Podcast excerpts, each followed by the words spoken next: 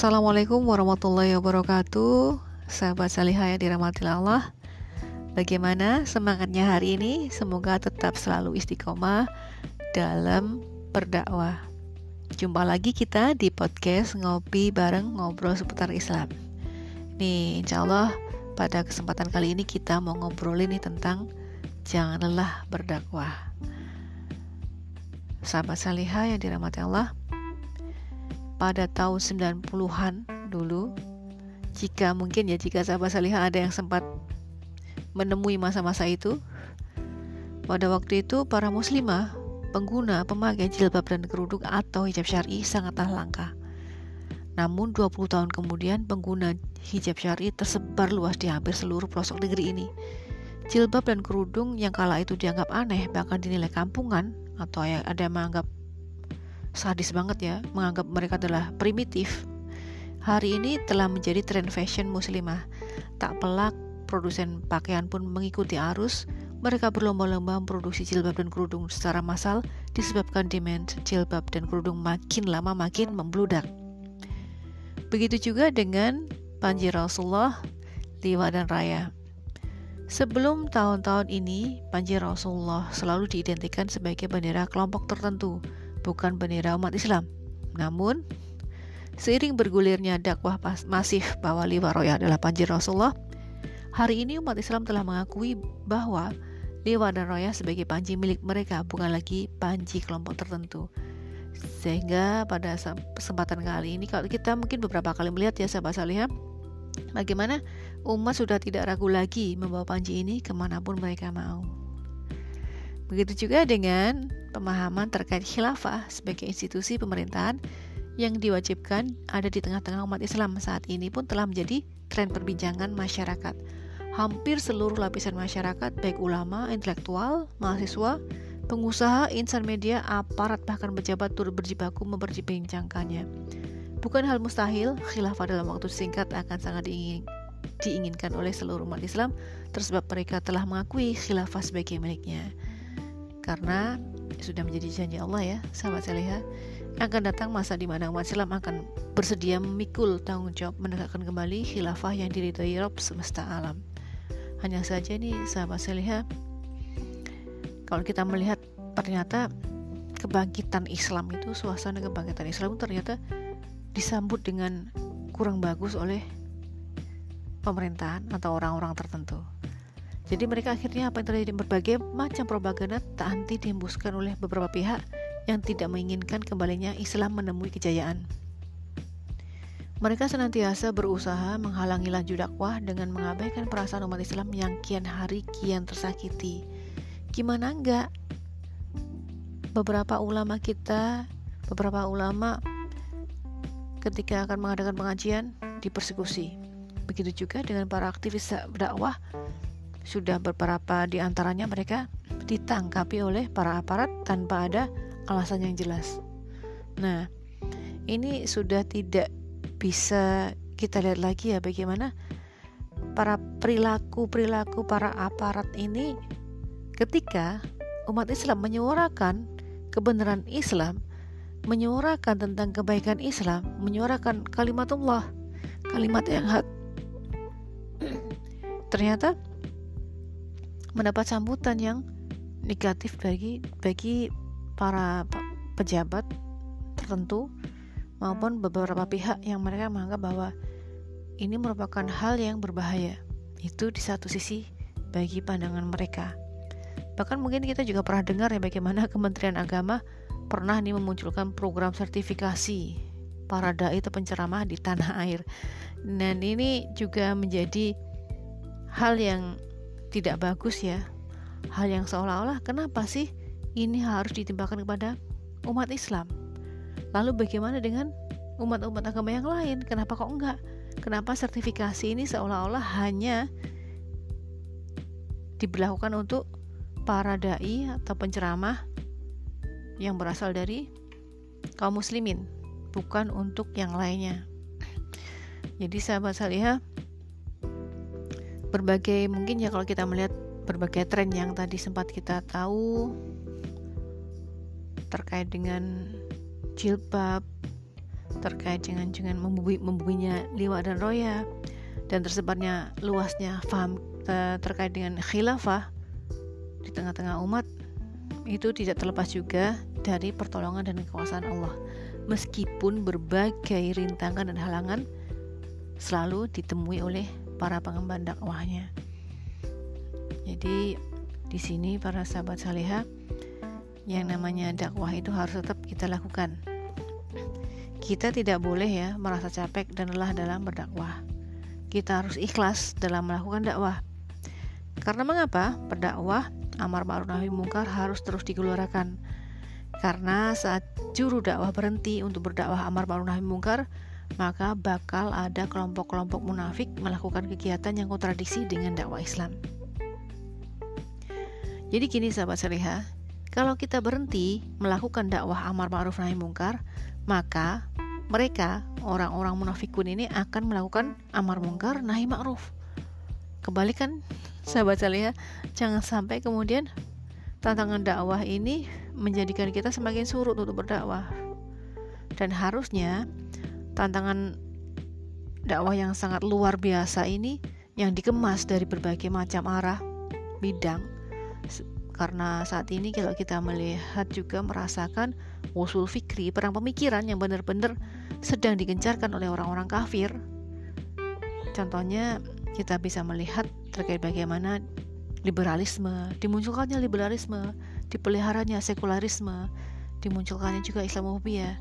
Ini merupakan cara-cara yang dilakukan oleh mereka untuk melakukan perang pemikiran. Agar umat Islam itu senantiasa dalam kondisi lemah.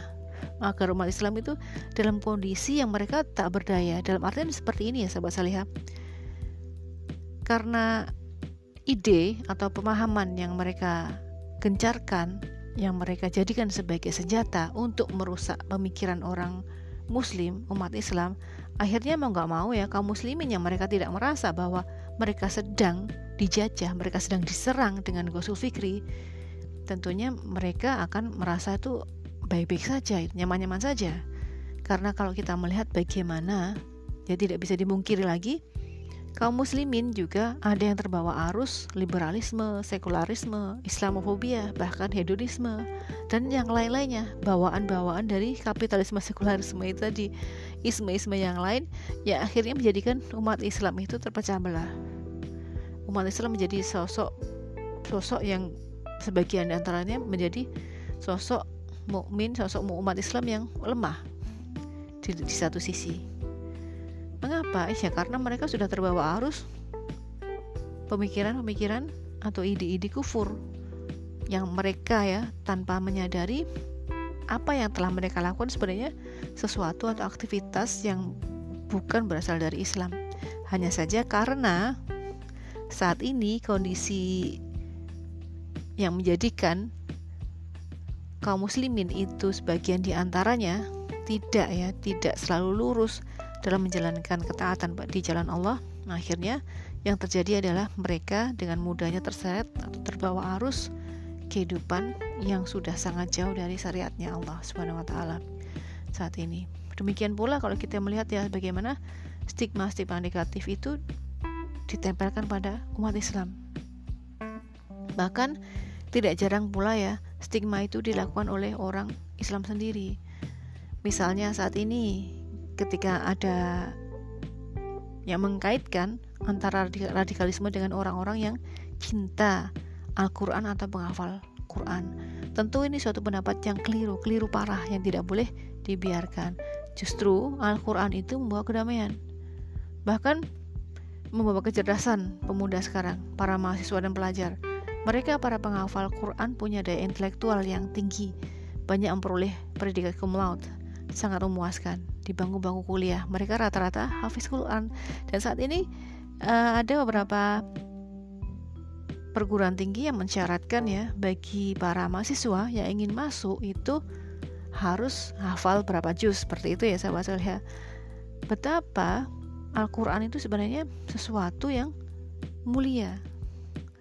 Yang ketika kemudian ada kaum muslimin yang pelajari dan praktekannya itu suatu hal yang memang harus adanya, wajib adanya juga ketika seorang muslim itu berusaha untuk memahami dan praktekkan apa yang ada dalam Al-Quran. Hanya saja ternyata ada orang-orang, sebagian orang-orang tertentu, orang-orang munafik yang tidak menyukai itu, apalagi orang-orang kafir. Mereka juga sama sekali kebanyakan di antaranya tidak menyukai aktivitas-aktivitas kaum muslimin yang berusaha untuk menjadi pribadi-pribadi muslim yang sesungguhnya tangguh dalam keimanannya. Seperti itu. Sehingga mereka akan selalu berusaha untuk menghalang-halangi umat Islam, para pengemban dakwahnya untuk menyampaikan kebenaran Islam. Karena mengapa, sahabat seleha? Kalau kita melihat bahwa dakwah bukanlah profesi yang bertabur bunga, sanjungan, dan bukan panggung yang dikelilingi oleh para fans yang membuat suasana gegap gembita. Namun, sebuah aktivitas yang butuh keikhlasan, keistiqomahan, dan kesabaran tanpa kenal batas. Allah Subhanahu wa taala berfirman, dalam Quran Surat Al Imran ayat 186. Sesungguhnya kalian pasti diuji pada harta dan diri kalian, dan sungguh kalian akan mendengar dari ahli kitab sebelum kalian dan dari orang-orang musyrik gangguan amat banyak yang menyakitkan hati. Dan bila kalian bersabar dan bertakwa, maka demikian itu termasuk urusan paling patut diutamakan. Jadi benar ya apa yang dikatakan Imam Ahmad ketika ditanya putranya. Kapan kita istirahat dari cobaan dan fitnah? Beliau menjawab, bila kaki kita sudah menginjak pelataran surga sehingga tidak pernah tidur nyenyak mata para pengecut. Itulah dakwah Islam yang merupakan suatu proses panjang menyuruh manusia ke jalan Allah SWT menyuruh manusia untuk mengambil Islam sebagai jalan hidupnya, serta menyuruh manusia untuk meninggalkan jalan hidup yang tidak berasal dari Sang Pencipta. Jalan ini sangatlah mulia namun cukup menguras tenaga, pikiran, dan harta. Jalan ini amat dicintai pemilik jagat raya, sebab jalan ini adalah, adalah, adalah jalan para nabi dan rasul serta orang-orang salih. Jalan inilah yang akan memudahkan pengembannya kelak mendapat menapakkan kaki di surganya nanti. Untuk itu, sahabat salihah, janganlah berdakwah. Tugas pengemban dakwah hanyalah menyampaikan dan terus menyampaikan kebenaran. Sedangkan hidayah dan kemenangan dakwah kita serahkan seluruhnya kepada Allah Subhanahu wa taala yang maha memberi kemudahan. Kemenangan Islam telah tercatat di Lauhul Mahfud. Para pengemban dakwah hanya wajib berdoa dan menyempurnakan ikhtiar untuk sampai pada kemenangan tersebut. Adapun halangan dan rintangan yang setia menghadang adalah sunatullah adanya. Karena para nabi dan rasul pun dahulu saat mengemban risalah Islam tak sepi dari halangan dan tantangan. Allah SWT telah mempersiapkan rute kemenangan untuk perjuangan ini. Pengemban dakwah wajib siap menelusuri rute kemenangan tanpa terpalingkan sedikit pun oleh berbagai godaan dunia yang secara alami akan terus ada.